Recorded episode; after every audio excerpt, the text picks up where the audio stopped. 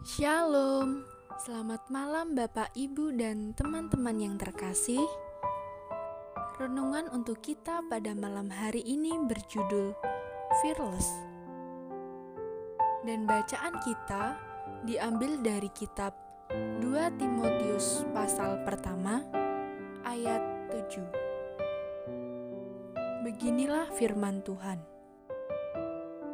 Sebab Allah memberikan kepada kita bukan roh ketakutan, melainkan roh yang membangkitkan kekuatan, kasih, dan ketertiban.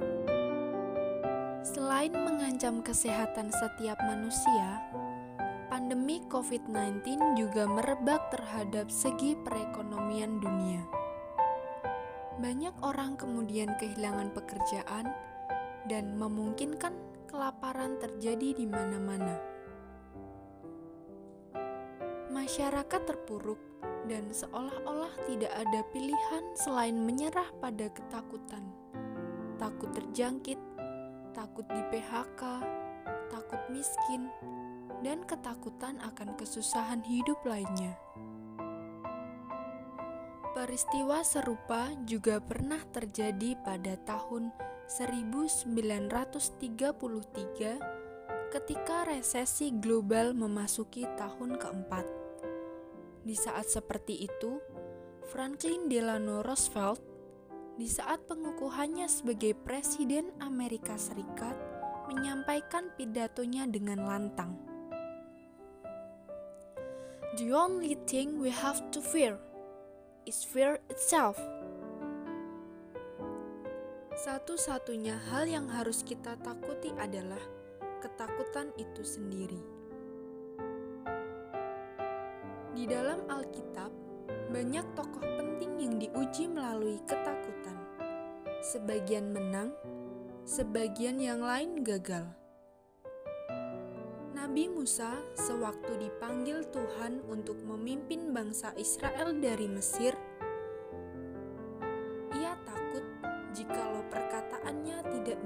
bangsa Israel. Gideon takut apakah Tuhan menyertai atau tidak hingga ia meminta tanda. Yusuf takut ketika mengetahui Maria hamil hingga ia bermaksud menceraikannya.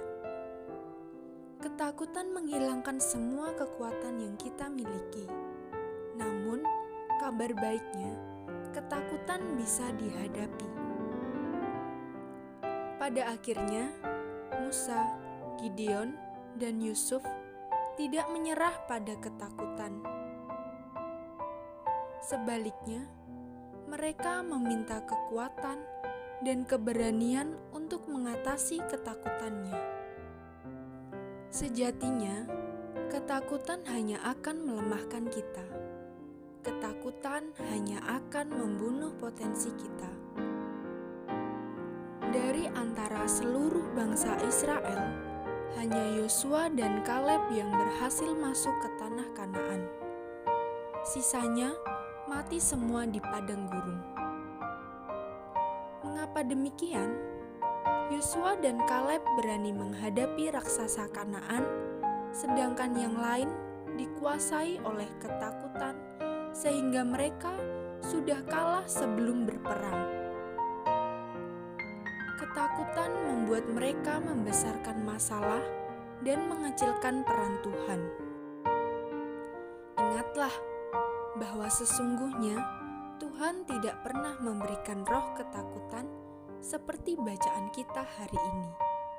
Sekarang, kita diperhadapkan dengan dua pilihan.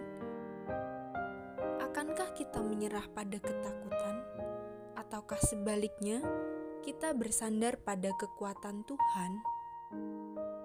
Demikianlah renungan pada malam hari ini. Semoga damai sejahtera dari Tuhan Yesus Kristus tetap memenuhi hati dan pikiran kita. Amin. Bapak, Ibu, dan teman-teman yang terkasih, mari kita bersatu hati menaikkan pokok-pokok doa yang ada di dalam gerakan doa 37 STAK Marturia Yogyakarta. Mari kita berdoa.